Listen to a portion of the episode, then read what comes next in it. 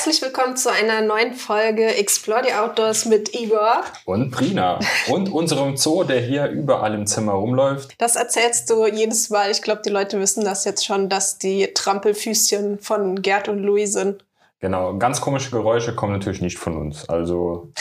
naja, wer weiß das wer schon, weiß das von wem stimmt. sie wirklich sind. Tun wir nicht. Ja, heute ist es soweit. Wie bereits angekündigt, gibt es heute die Sprinterfolge, die große Sprinterfolge oder das große Sprinter Q&A.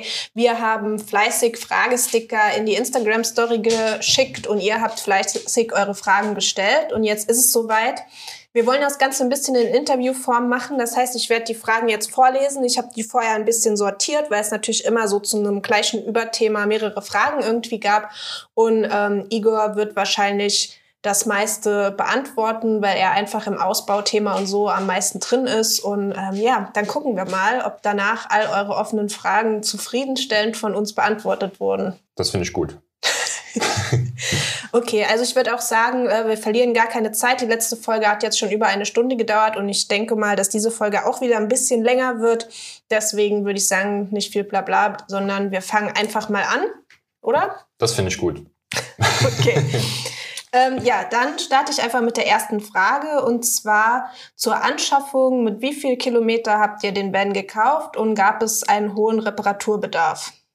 Ja, einen hohen Reparaturbedarf gab es nicht. Ähm, das Fahrzeug war ein Leasingfahrzeug und wurde durchgehend bei Mercedes-Benz ähm, in der Werkstatt Scheckhoff gepflegt, weil es natürlich ein Leasingfahrzeug war.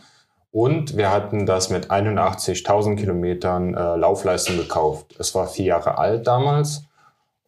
Und ich bin bisher sehr zufrieden, dass der hohe Reparaturbedarf ausgeblieben ist.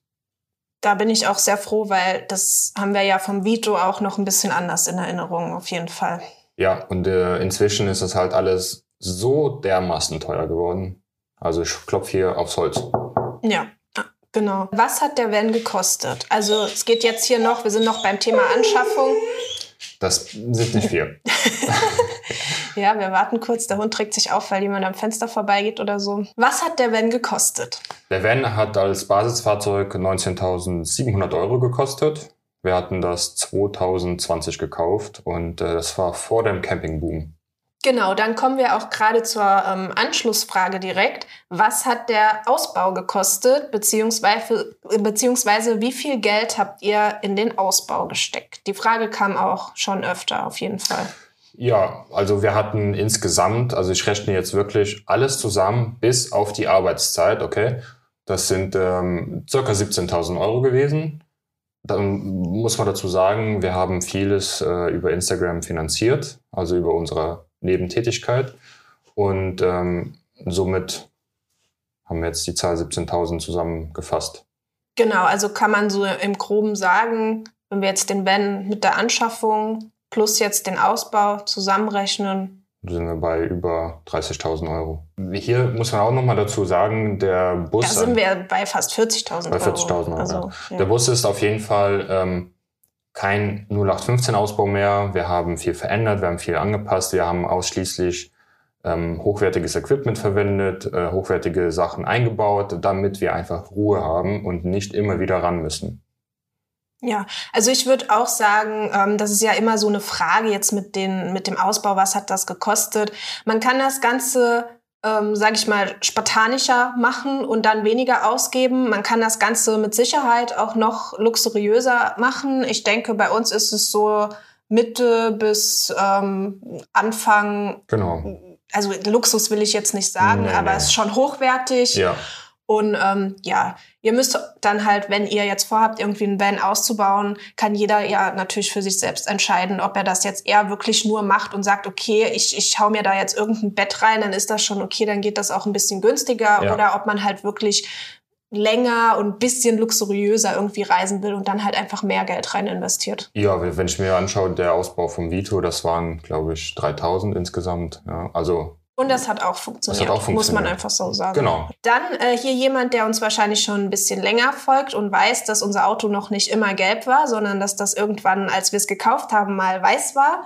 Und zwar die Frage, äh, Kosten der Folierung gab es Vorschäden am Lack, die behandelt werden mussten. Also ich lese die Frage jetzt einfach so vor, wie sie uns auch gestellt wurden. Ja. Ähm, ja, es gab Vorschäden am Lack, einige. Das ist ein, eine Sprinterkrankheit äh, mit dem Blech. Ähm, warum das so ist, weiß bis heute noch keiner. Also es ist seit äh, mehreren Jahren bekannt, dass da immer wieder Roststellen auftreten und vor allem an immer denselben Stellen. Trotzdem bekommt das äh, Unternehmen das irgendwie nicht in den Griff. Ähm, das war so, dass wir ganz viele kleine Roststellen hatten äh, im Blech, und natürlich an den typischen Kanten, wo halt immer Lack abplatzt und dann das Blech drunter rostet. Wir haben das minimalerweise ähm, alles aufbereitet und weggemacht und danach das Fahrzeug für die Folierung vorbereitet. Das war, wie gesagt, vorher in der Farbe Arctic Weiß. Und äh, uns war es wichtig, dass es so schnell wie möglich gelb wird. Und äh, wir hatten damals mit einem Unternehmen zusammengearbeitet, das äh, Fahrzeuge foliert hat. Nicht nur ähm, Werbung, Werbungsfolierung, also Schriftfolierung, sondern komplettes äh, Carve Wrapping nennt man das.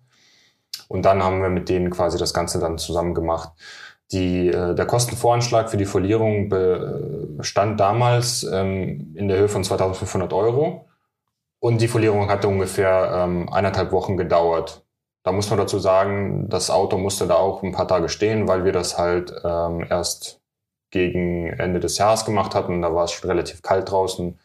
Und da muss man halt so zwei Tage abziehen. Ja, beziehungsweise wir hatten es im Frühling, glaube ich, gemacht. Oder Frühling. Es war Frühling, sein, ja. genau. Aber es ist auf jeden Fall äh, cool geworden. Wir waren dann sehr froh, als es wieder gelb war. Für uns, wenn man mal so ein bisschen zurückscrollt bei Instagram, dann findet man vielleicht noch ein, zwei Fotos, die wir mal hochgeladen hatten, als das Auto noch weiß war. Und das war auf jeden Fall für uns total ungewöhnt. Und deswegen waren wir schon sehr froh, als man dann plötzlich ähm, die Garage geöffnet hat und dann ist der gelbe Sprinter ja. wieder rausgefahren. Da muss man so sagen, wir haben natürlich auch ein bisschen mitgeholfen, weil ähm, ich wollte das auch mal sehen, wie das funktioniert. Das war ganz äh, interessante Erfahrung. Und ähm, zur Folierung muss ich jetzt hier noch eine Sache sagen. Am Ende, also nach so einem Jahr oder so, äh, sind uns ein paar Sachen aufgefallen an der Arbeit, die, ähm, womit wir eigentlich jetzt ziemlich unzufrieden sind, aber das ist ein komplett anderes Thema. Die nächste Frage, habt ihr alles selbst ausgebaut und wie viele Stunden habt ihr dafür investiert? Eine gute Frage. Ähm, grundsätzlich ist am Fahrzeug alles selbst gemacht. Wir haben das in keine Firma abgegeben. Ich habe mir das von Hand zu Fuß beigebracht. Ich hatte ähm, teilweise auch Experten am Start, die mich unterstützt haben, aber die haben nicht mitgeholfen, sondern ich habe wirklich ähm, durch sie gelernt, wie man es macht. Ähm, alles ist selbst gemacht, bis auf den Motor und ähm, die ganze Motortechnik oder Fahrzeugtechnik. Da traue ich mich nämlich nicht dran. Ist am Fahrzeug alles selbst gemacht. Genau, man muss dazu sagen, Igor ist gelernter Schreiner. Ich weiß nicht, ob wir das im Podcast schon mal ähm, erwähnt haben. Das kommt natürlich dem Ausbau zugute. Also der kennt sich natürlich aus mit ähm, gerade mit dem Innenausbau. Und eigentlich kennst du dich mit allem aus, finde ich. Schon, ja. Das Einzige, wo wir uns wirklich Hilfe irgendwie dazugeholt haben und du es dann halt mit jemandem gemacht hast, der wirklich ganz sicher davon Ahnung hat, ist halt das Thema Elektrik, weil das halt auch wirklich ein Thema ist, wo man sich nicht irgendwie auf so Halbwissen oder so verlassen sollte. Und ähm, dann hast du ja einmal zusammen mit unserem, mit einem befreundeten Elektriker das Ganze gemacht. Ja. Und danach wusstest du dann aber auch, wie es geht. Also wenn wir dann nochmal irgendwie was umgeändert haben und so, dann konntest du das auch alleine. Also eigentlich ja. kannst du alles ja. alleine. Grüße gehen raus an Patrick hier an dieser Stelle. Vielen Dank nochmal. Er hat mir einiges beigebracht, auch ähm, viel, was halt so Zusammenhänge ähm, irgendwie erklärt. Und äh, grundsätzliches Verständnis von Elektrotechnik oder Elektrik hatte ich aber schon gehabt, natürlich. Ich glaube, ich würde das immer wieder selbst machen. Also ich finde es zwar cool, wenn man so einen Bus fertig bekommt und so weiter, aber es ist immer noch eine ganz andere Sache, wenn du das Fahrzeug komplett selbst gestaltest, umbaust, baust, weil du einfach jeden Winkel danach kennst. Ja, also wenn man die Zeit und das Können hat, warum nicht? Ja. Aber ich kann auch die Leute verstehen, die jetzt vielleicht zwei lenke Hände haben ja. und dann sagen, okay, ich will aber trotzdem mit einem selbst ausgebauten Bus, also oder mit einem ausgebauten Bus halt reisen und es dann halt eben abgeben oder sich Hilfe holen. Aber bei uns oder bei dir war es halt nicht notwendig. Und dann ist es schon cool, wenn der Van dann fertig ist und man dann einfach weiß, man hat das im Prinzip selbst geschaffen. Das stimmt.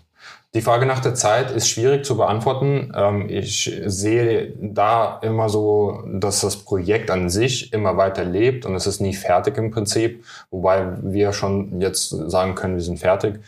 Ich schätze jetzt einfach mal, es ist, ähm, ich, kann keine reine Zeitangabe machen, aber ich schätze mal, wir haben jetzt, äh, weil wir nicht durchgehend daran gearbeitet haben, ein Jahr gebraucht Dazu muss man sagen, wir haben ähm, keine Halle, wir hatten alles im Hof gemacht und waren demnach wetterabhängig.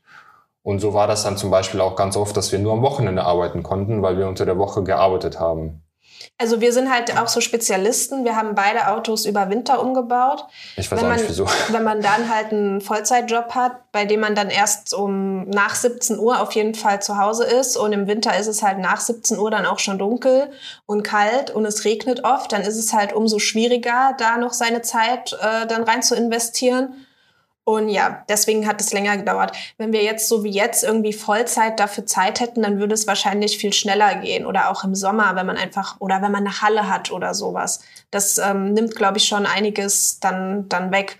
Aber ja, trotzdem hat es funktioniert und.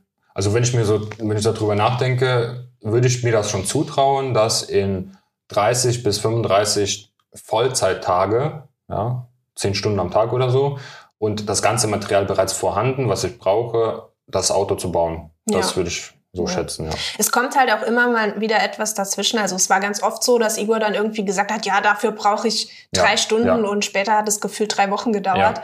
Also das weiß man halt nie. Das Auto ist halt nicht, also wie, keine Ahnung, wenn man jetzt irgendwie vielleicht für, für ein Wohnzimmer oder sowas baut, Ja, wo man genau. genau abmessen kann. Im Auto ist halt alles irgendwie, hat andere Ecken und ja, was weiß ich. Deswegen kann man sich da auch mal ein bisschen verschätzen. Aber wie gesagt, wenn man das jetzt nicht so wie wir über Winter ohne Halle nach der Arbeitszeit macht, dann ist, kann man bestimmt auch schneller damit fertig werden. Ja. Hier ein Beispiel dazu einfach.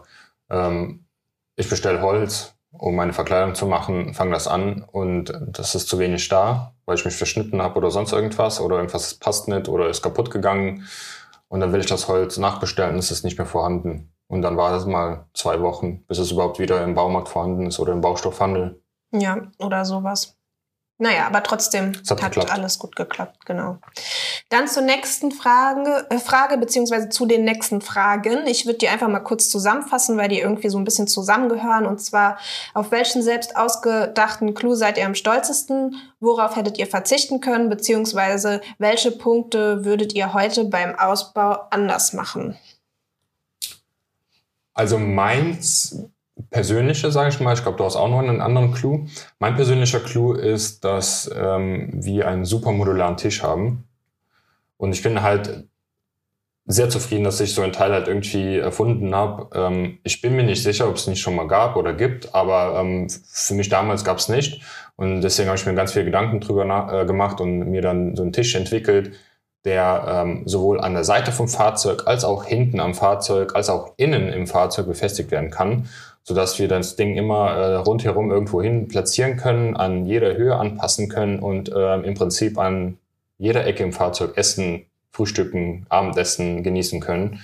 Und das ist, glaube ich, mein Genau. bester Trick. Den Tisch, ähm, den kennt ihr ja bestimmt auch. Den hatten wir sogar schon so ähnlich im Vito Ja. und jetzt im Sprinter halt wieder. Und der gehört eigentlich auch so ein bisschen zu meinem Clou. Und zwar, wir hatten ja am Anfang auch im Sprinter ein Bett, das man ausziehen musste.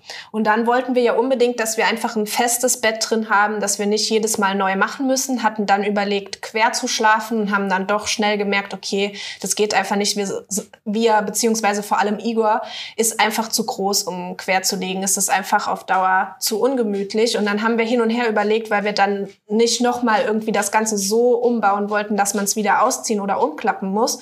Und jetzt nutzen wir einfach den Tisch und ähm, also den besagten Tisch, den Igor auch gerade erwähnt hat, und machen den im Prinzip vorne ans Bett und verlängern so unser Bett ganz einfach und können halt trotzdem im hinteren Bereich das Bett ähm, immer gemacht lassen. Also wir müssen nichts umklappen, unsere Decken wegmachen oder sonst was. Und das ist eigentlich super praktisch. Und ähm, wir haben da auch schon ein Reel dazu gedreht. Das findet ihr auch auf meinem Instagram-Kanal. Da könnt ihr mal genau gucken, weil ich kann jetzt nicht so gut erklären, wie das Ganze funktioniert. Aber ich glaube, im Reel sieht man das ganz gut. Das war Brinas Idee übrigens. Ähm, und zwar haben wir da wir wegen dieser Schlafsache da davor gestanden und überlegt, wie wir das am besten lösen. Und äh, da kam die um die Ecke und äh, hat das Ganze innerhalb von zehn Minuten gelöst. Fand ich ganz cool. Gut Ja. gemacht. Ja, ist auf jeden Fall auch. Also seitdem schlafen wir wieder gut im Van und haben sogar zu dritt, also mit Hund, sehr gut Platz. Genau. Genau. Dann worauf hättet ihr verzichten können? Da muss ich ganz ehrlich sagen, ich nehme das jetzt einfach mal äh, vorweg. Ja. Es gibt eigentlich nichts im Bus, wo ich mir jetzt denke, das war unnötig. Ist die Frage auf den Ausbau bezogen oder auf das gesamte Fahrzeug? Was denkst du? Naja, ich denke auf den Ausbau. Okay. Ich könnte es nämlich auch auf das gesamte Fahrzeug ausweiten, da würde ich nämlich sagen Rost. Ja, wow. ja, nee, also klar, auf, man hätte auf jegliche Reparaturen, die bisher waren und so Naja, verzichten können. Ja, ja. natürlich. Ja, Ich hätte auch auf den Kaufpreis verzichten können, so ist es nicht. Aber es ging, glaube ich, hier schon um den Ausbau. bleib bitte sachlich jetzt. ja, okay. Aber am Ausbau an sich, ähm, gute Frage. Ich glaube, ich habe auch nichts. Ja, also mir fällt jetzt auch nichts ein, wo ich jetzt denke, okay, Wir das haben- hätten wir jetzt nicht gebraucht unbedingt. Genau, also wir haben das Fahrzeug ja so lange umgebaut und angepasst und geändert, weil es, es uns ja immer genervt hat, irgendwas hat nicht gestimmt oder sonst irgendwas. Und wir hatten ja sogar eine Liste geführt an Dingen, die uns stören, bis wir das so hatten, wie es jetzt ist. Und deswegen gibt's halt nichts mehr. Ja. Genau. Dann letzte Frage dazu. Welche Punkte würdet ihr heute anders machen?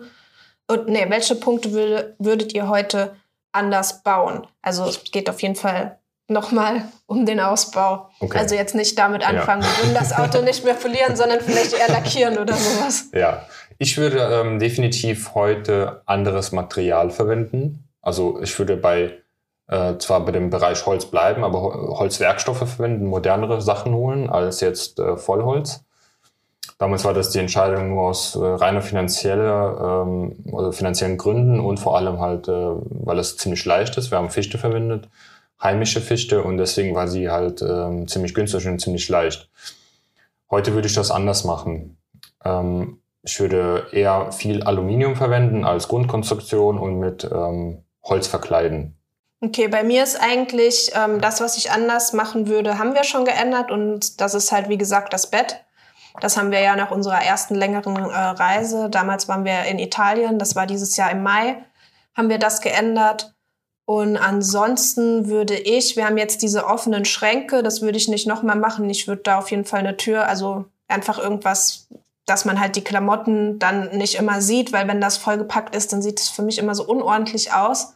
Also das ist jetzt halt nichts Wichtiges, da geht's jetzt wirklich nur um, um Optik bei mir. Aber ähm, ich finde es halt, wir hatten am Anfang ja diese Türen, die man halt dann halt im Prinzip zumachen kann, diese Schranktüren, und dann sieht es halt einfach im Van auf der Reise ein bisschen aufgeräumter aus. Aber das ist jetzt nicht so dramatisch. Igor guckt auch schon gerade so, als würde er jetzt gleich danach Holz bestellen und diese Dinger da dann wieder dran hämmern. Das muss jetzt halt auch nicht sein. Es ist alles okay, aber ähm, wenn wir jetzt nochmal einen Ausbau machen würden, würde ich von Anfang an nochmal gucken, dass ähm, einfach es einen Schrank gibt, den man schließen kann. So, dann, wo verstaut ihr was? In Klammern grob.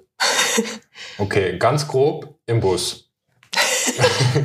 Nein, wir machen es folgendermaßen. Wir haben einen ähm, Fach, offenen Fachschrank, wie gerade Brina gesagt hat. Jeder hat da ähm, drei Ikea-Kartons oder Kisten, die er packen kann mit ähm, Unterwäsche, ähm, Pflegeprodukten und Socken. Das sind so die kleinen Dinge. Das ist immer ganz praktisch. Ähm, die sind beschriftet. Man hat ziemlich schnell Zugriff daran. Ähm, einfach rausziehen und sich bedienen zum Beispiel. Und unten drunter haben wir zwei große Fächer pro Person für Pulli, Hose, T-Shirt.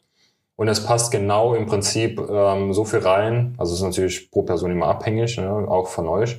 Ähm, bei uns passt zum Beispiel drei Wochen rein. Also bei uns passen drei Wochen Klamotten pro Person da rein. Das ist der Hängeschrank. Wenn man jetzt nicht unterwegs noch irgendwie Wäsche machen will. Ne? Korrekt. Also sonst. Genau. Man kann auch natürlich immer waschen. Das Ja. ist grundsätzlich so. Dann haben wir ähm, alles, was Küche angeht, natürlich unter dem Küchentresen. Da ist ähm, der Schubkasten mit Besteck. Darunter äh, ist das ganze Zubehör zum Kochen, also Pfanne, Teller, Topf etc. Gleichzeitig ähm, äh, ist darunter alles, was mit Abwasch zu tun hat, ja, Müll, ähm, Abwasser unter dem Waschbecken ähm, und natürlich auch einige Lebensmittel. Wir verstauen unter dem Tresen Lebensmittel, die ziemlich oft benutzt werden, wie zum Beispiel ähm, Öl zum Kochen, das braucht man immer. Oder ähm, da ist zum Beispiel auch ganz Da sind eher so, also jetzt nichts, was irgendwie leicht. Naja, das ist ja eher im Kühlschrank. Also ich finde, da sind eher so die Sachen drin, die jetzt nicht so leicht verderbbar halt einfach sind. Ja, Nudeln, Reis, das stimmt, Ja. ja.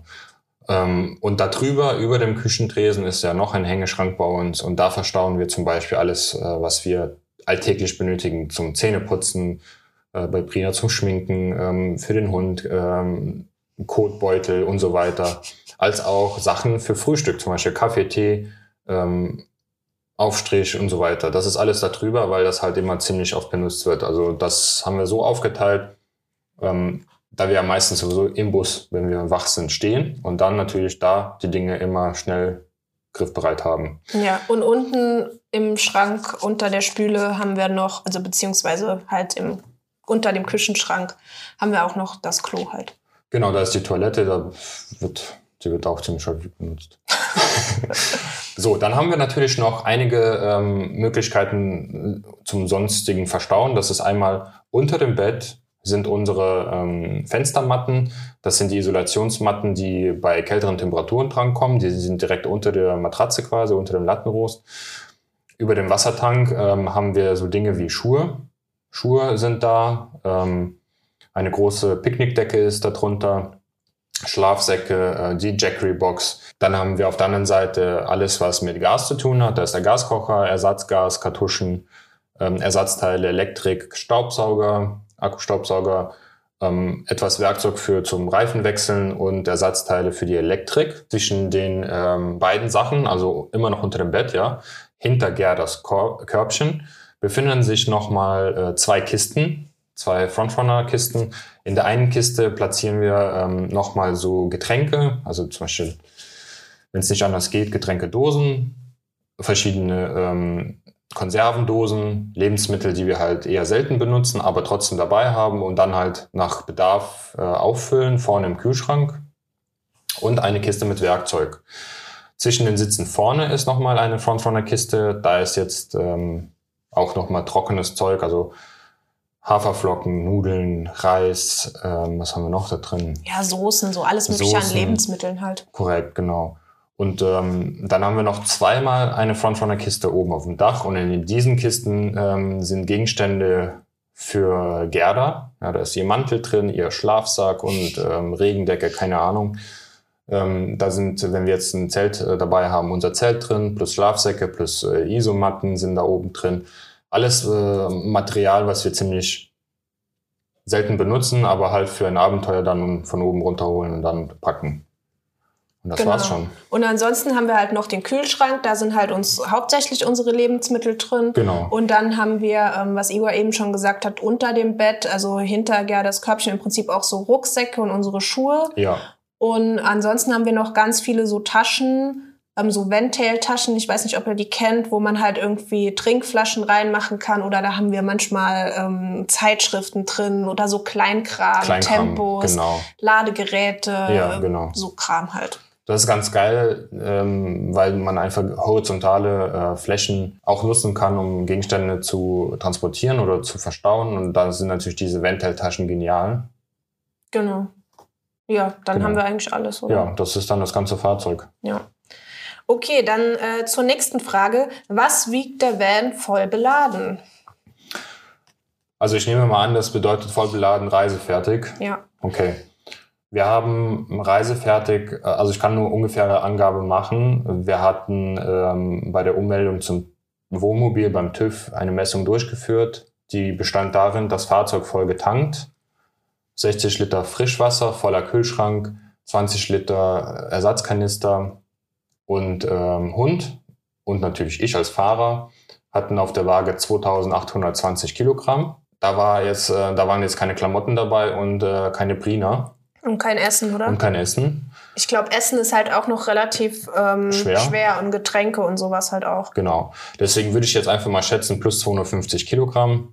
Dann sind wir über 2900. Also ich, ich sag mal so grob 2950 bis drei Tonnen wiegt das Fahrzeug reisefertig. Dann kommen wir zum nächsten Punkt. Ähm, auch sehr spannend, ist auch bei jeder Fragerunde dabei. Und ich fasse die, äh, die Fragen einfach noch mal ein bisschen zusammen. Hättet ihr schon mal Allrad gebraucht oder kommt ihr gut ohne zurecht? Ist das ein 4x4? Warum kein 4x4? Offroad-Fähigkeiten. also Leute, ich habe äh, dazu ein Reel gemacht. Äh, schaut euch das gerne an auf Instagram. Wir haben kein 4x4, wir haben Heckantrieb. Ähm, wir hatten es bisher einmal in den letzten zweieinhalb Jahren gebraucht und das war im Winter auf Glatteis. Aber ich muss auch sagen, da war es halt einfach nur dämlich von mir, dass ich da reingefahren bin und mich festgefahren habe, weil das hätte man sehen können. Das war einfach eine Dumm, Dummheit von mir. Also wir haben es wir haben's noch nicht so oft gebraucht. Wir vermissen es auch nicht, weil wir natürlich versuchen, nur Spots anzufahren, die diesem Fahrzeug zugetraut werden können. Das heißt, das spielt ganz, ganz große Rolle, dieses normale, gesunde Verständnis des Menschen, um einfach nicht äh, irgendwo hinzufahren, um sich festzufahren. Ja, wie man ganz oft sieht, wenn Leute einfach versuchen, in irgendwelchen Schlammlöchern sich äh, vorwärts zu bewegen oder im Sand sich festfahren und so weiter. Ähm, und mal ganz ehrlich, mit allen, mit denen man bisher eigentlich auch so geredet hat, hat noch keiner gesagt, ja, also ohne komme ich überhaupt nicht klar. Genau. Also es ist eigentlich ja wirklich so, dass man es eigentlich nicht braucht, weil, also wo will man auch ohne, sage ich mal, irgendwas an Natur auch zu zerstören, hier jetzt gerade in, also in, in Europa, ja genau, ja. oder generell in ja. Europa, auch für Island, ja, ist es genau. vielleicht teilweise noch mal was anderes, wenn es da irgendwelche Offroad-Strecken auch gibt genau. oder wenn man irgendwo nach, ähm, was weiß ich, auf den afrikanischen Kontinent irgendwie fährt oder so. Aber da fahren ja. wir erstens nicht hin, also nach Island vielleicht schon mal, aber auch da ähm, gibt es Strecken, die man, glaube ich, ohne 4x4 ja. fahren kann. Also grundsätzlich finde ich es geil, ein 4x4 zu haben als Sprinter. Ja, keine Frage. Optik, Aussehen, ähm, Leistung und so weiter finde ich mega, mega cool. Äh, keine Frage. Aber ähm, es ist so, wir haben bisher wirklich die, äh, wir haben, wir haben einfach bisher nur einmal das Ding gebraucht als 4x4. Ja. So. Vielleicht kann man dann mehr machen, wie Leute aus dem, aus dem Sand rausziehen, die sich da festgefahren sind. Klar. Hatten wir jetzt auch einmal gehabt vor der Fähre in Norwegen. Ja. Aber ähm, also wir nicht, wir haben uns nicht festgefahren, genau, wir aber nicht festgefahren. wir haben welche gesehen, die sich festgefahren haben. Und da habe ich versucht, die Leute rauszuziehen mit dem Heck und da habe ich mich selbst eingegraben. Und das war natürlich der Punkt, wo ich gesagt habe, ah geil, hier wäre 4x4 ganz nice, aber egal. Und warum wir eigentlich keinen äh, Sprinter mit Allrad haben, ist ganz einfach. Die Teile kosten im Schnitt zwischen 5.000 und 7.000 Euro mehr, je nach Zustand natürlich als äh, ein Basisfahrzeug mit Heck- oder Frontantrieb. Ne? Ähm, nein, brauchen wir nicht. Ja. Das Wichtigste ist natürlich, wie gesagt, vorausschauend fahren. Ja? Also wenn wir jetzt einen Spot haben, wo der Weg etwas schwieriger wird oder Gelände gängiger wird, dann ähm, steige ich einfach aus und ich laufe die Strecke einfach ab. Ich gucke mir an, wie die Begebenheit der des Weges ist. Und dann ganz einfach mit dem Fuß mal fühlen. Ja? Ist es zu weich? Ist es zu nass? Ist es zu schlammig? Keine Ahnung. Mal einen Stock reinstecken. Wie, wie sieht's aus? Ne? Kommt das Fahrzeug da drüber? Nicht vergessen, ihr seid mit drei Tonnen unterwegs. Ihr könnt nicht einfach mal auf der Stelle drehen. Und ähm, das einfach mal abzuwägen. Ja? Traut ihr euch das zu? Traut euch das im Fahrzeug zu? Und dann ganz einfach mal entscheiden, ja oder nein. Das ist ja mal grundsätzlich. Dann Gute Reifen, immer Pflicht. Ohne gute Reifen kommt er einfach nirgendwo vorwärts, wo es schwierig wird. Es ist egal, ob das jetzt ähm, Winter ist oder ähm, Sand, Schlamm, Schnee, keine Ahnung. Es ist immer gut, gute Reifen dabei zu haben oder auf dem Fahrzeug aufzuhaben. Und da haben wir einfach festgestellt und gelernt vor allem, Luft ablassen, also Reifendruck minimieren, bringt schon unheimlich viel, weil der Reifen einfach 20, 30 Prozent mehr Grip entwickelt, weil er sich viel, viel tiefer in den Schlamm eingräbt und so weiter. Da kommt er schon aus den meisten Sachen heraus. Und wenn das nicht hilft, dann einfach mal immer Bergeboards oder äh, Rescue-Matten dabei haben, die euch dann unter den Reifen ähm, klemmen könnt und dann halt irgendwie aus äh, schwierigen Verhältnissen nochmal rausziehen könnt. Übrigens haben wir zusätzlich dazu, also wenn das nicht hilft, haben wir noch ähm, 50 Tonnen Bergeseil, Bergegut dabei, das ist ähm, 15 Meter lang. Das heißt, äh, kinetisches Seil. Wir können uns dann nochmal rausziehen lassen, hinten am äh, Anhänger, Heckträger. Genau. Also Gelenkengängigkeit, ich sag mal, ist etwas gegeben. Wir kommen damit gut zurecht. Okay, dann äh, zum nächsten Thema. Welche Markise ist drauf? Am Roof Rack befestigt oder? ja, am Dachträger befestigt, auf jeden Fall. Ähm, eine andere Möglichkeit haben wir auch gar nicht mehr.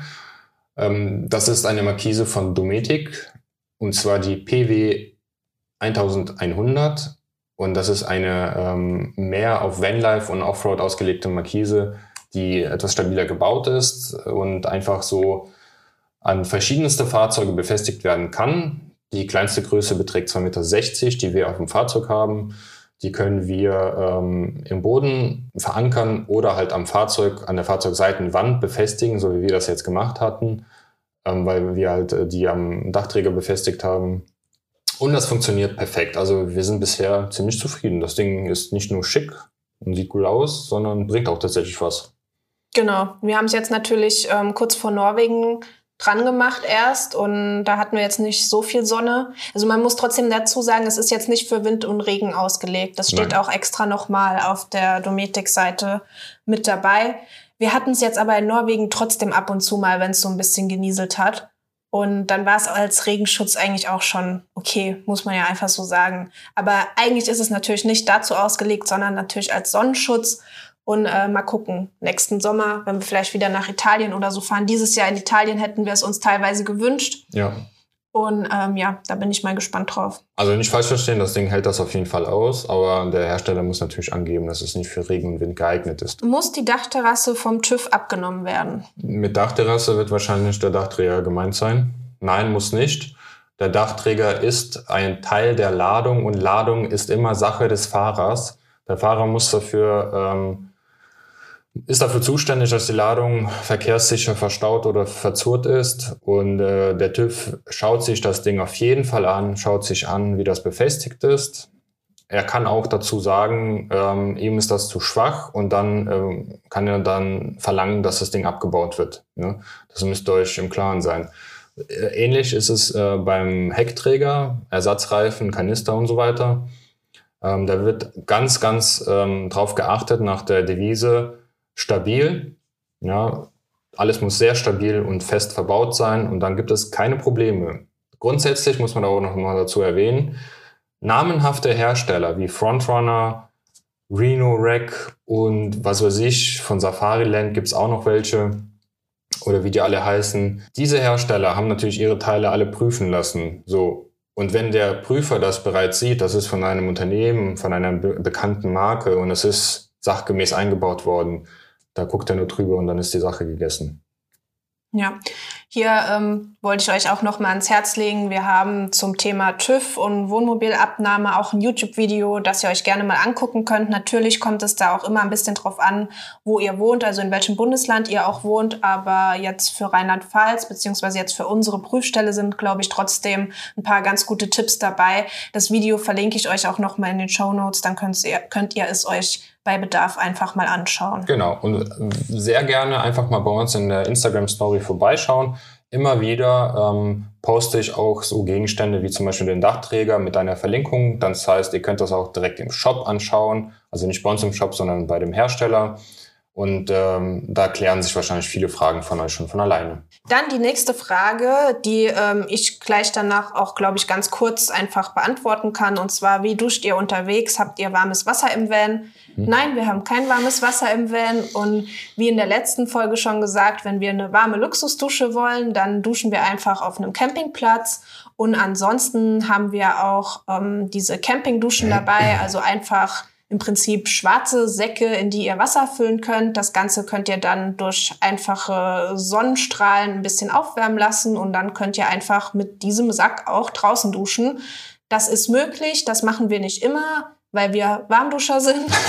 Aber ähm, man kann es auf jeden Fall machen. Im Notfall geht's auf jeden Fall immer. Ja. Und so duschen wir eigentlich unterwegs. Noch ein paar Tipps dazu. Wenn ihr jetzt nicht auf einen Campingplatz fahren wollt oder nicht am Campingplatz übernachten wollt, ihr könnt auch ganz oft einfach fragen. Zumindest in Norwegen war das möglich, ja. ob ihr für ein paar Euro einfach die oder Kronen einfach die sanitären Anlagen benutzen dürft. Das ist meistens möglich. Ja. Alternativ, wenn ihr jetzt in Deutschland oder so unterwegs seid, gibt's auch ganz oft an Tankstellen diese Trucker-Duschen. Die könnt, äh, könnt ihr auch immer nehmen.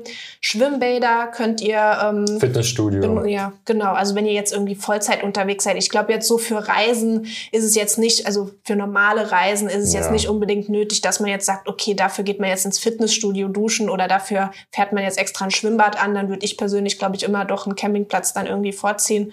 Aber ja, also es gibt auf jeden Fall Möglichkeiten. Und ganz ehrlich, man kann auch mal zwei, drei Tage nicht duschen. Es ist einfach so, wenn man jetzt Was? Du duschst nicht zwei, drei Ja, Tage? wenn man jetzt so wie wir irgendwie in Norwegen am Arsch der Welt unterwegs ist Ja, und nicht gut, irgendwie durch die Stadt geht oder so, Ja. dann ist das ja auch normal. Ich meine, wenn man jetzt eine Woche äh, irgendwie Campingurlaub mit dem Zelt macht und einen Weitwanderweg macht, dann duscht man auch mal längere Zeit nicht oder springt, sich, springt halt nur einfach mal in den See, um sich abzukühlen. Und ähm, ja, das ist es.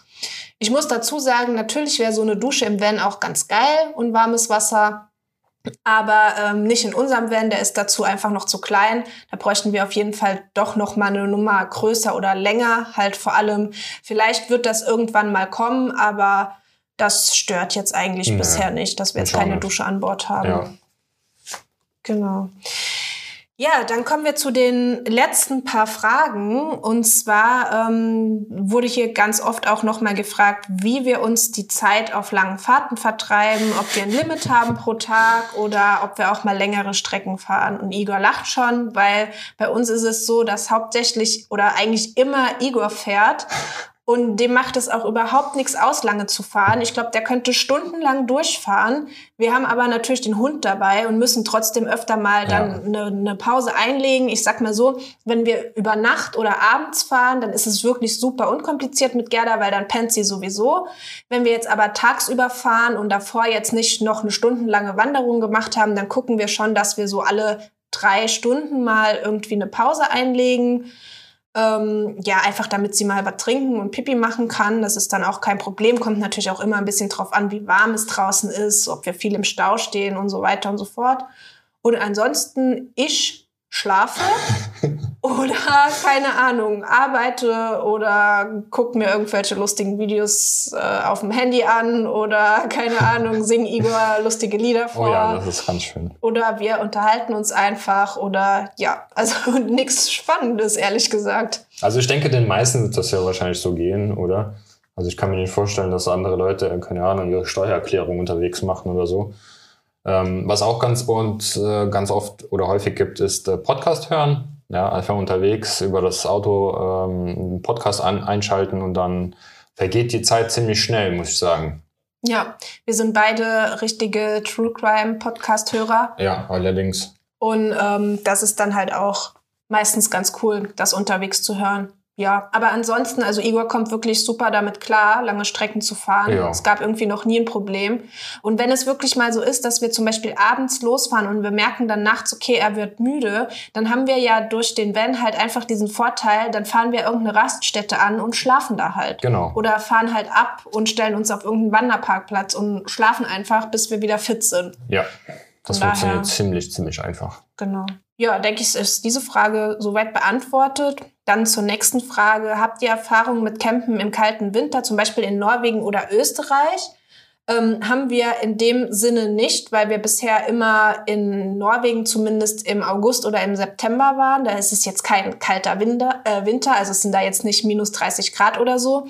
Wir waren einmal mit dem Vito bei minus 4 Grad ohne äh, Standheizung unterwegs.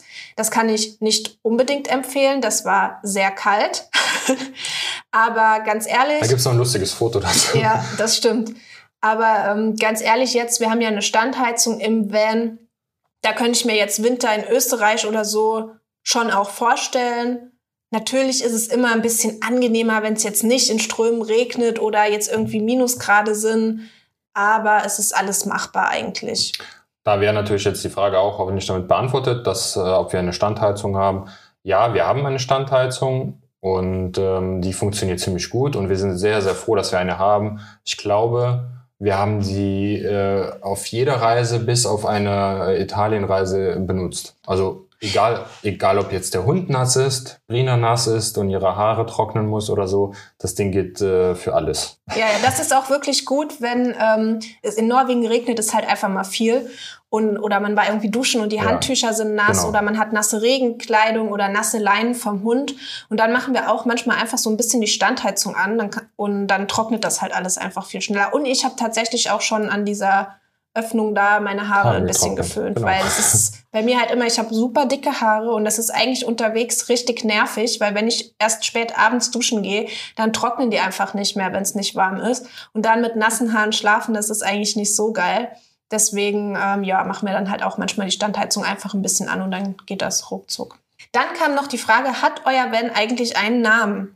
Und ich weiß genau, was Igor jetzt sagen wird. Wir haben irgendwann, als wir den Vito gekauft haben, mal hin und her überlegt mit dem Namen und dann haben wir uns mal so Togo überlegt To von To Go. Ja. So, aber ich finde das irgendwie blöd, weil ich finde, das ist irgendwie kein richtiger Name.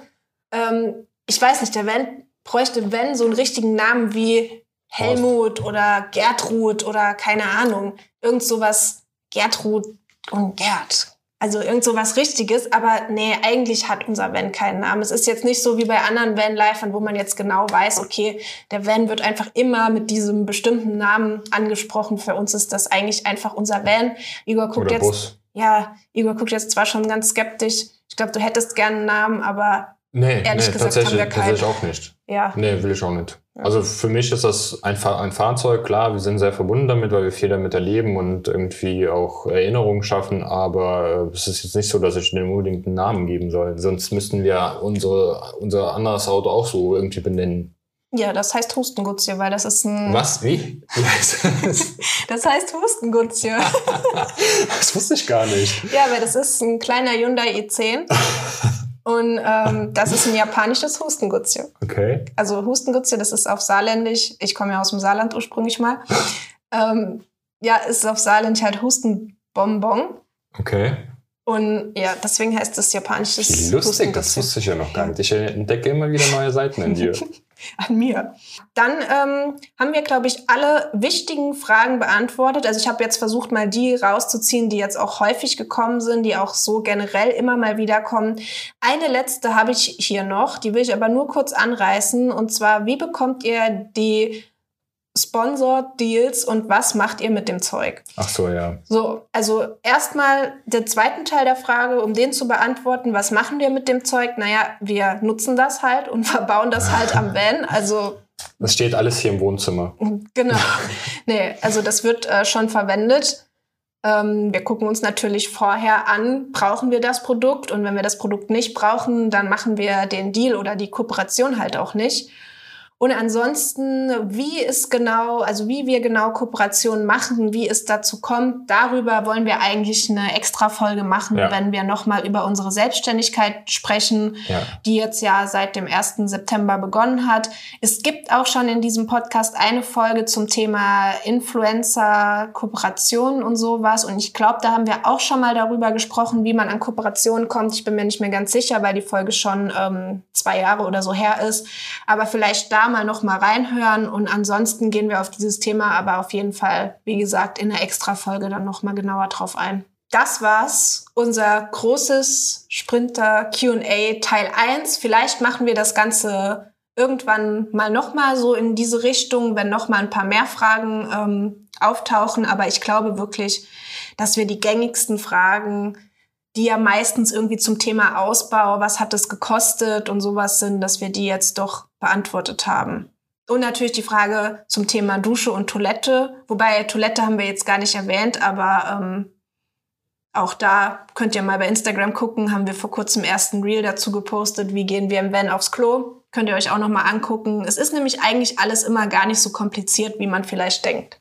Ich denke, das ist äh, nun deswegen so, dass so viele Fragen entstehen oder so Fragen kommen, weil die meisten halt gar keine Vorstellung haben, wie man es macht. Also Ja, es ist ja, es ist ja auch klar. Also ich habe mich das natürlich am Anfang auch gefragt, aber wenn man dann da so reinrutscht und einfach mal anfängt zu machen und gar nicht so lange überlegt und sich einfach mal eine günstige Lösung dafür sucht, dann ähm, funktioniert das auch alles. Also man muss Ja. sich über so Kleinigkeiten wie Duschen und aufs Klo gehen eigentlich gar nicht so lange den Kopf zerbrechen, weil es gibt auf jeden Fall Lösungen da, dafür.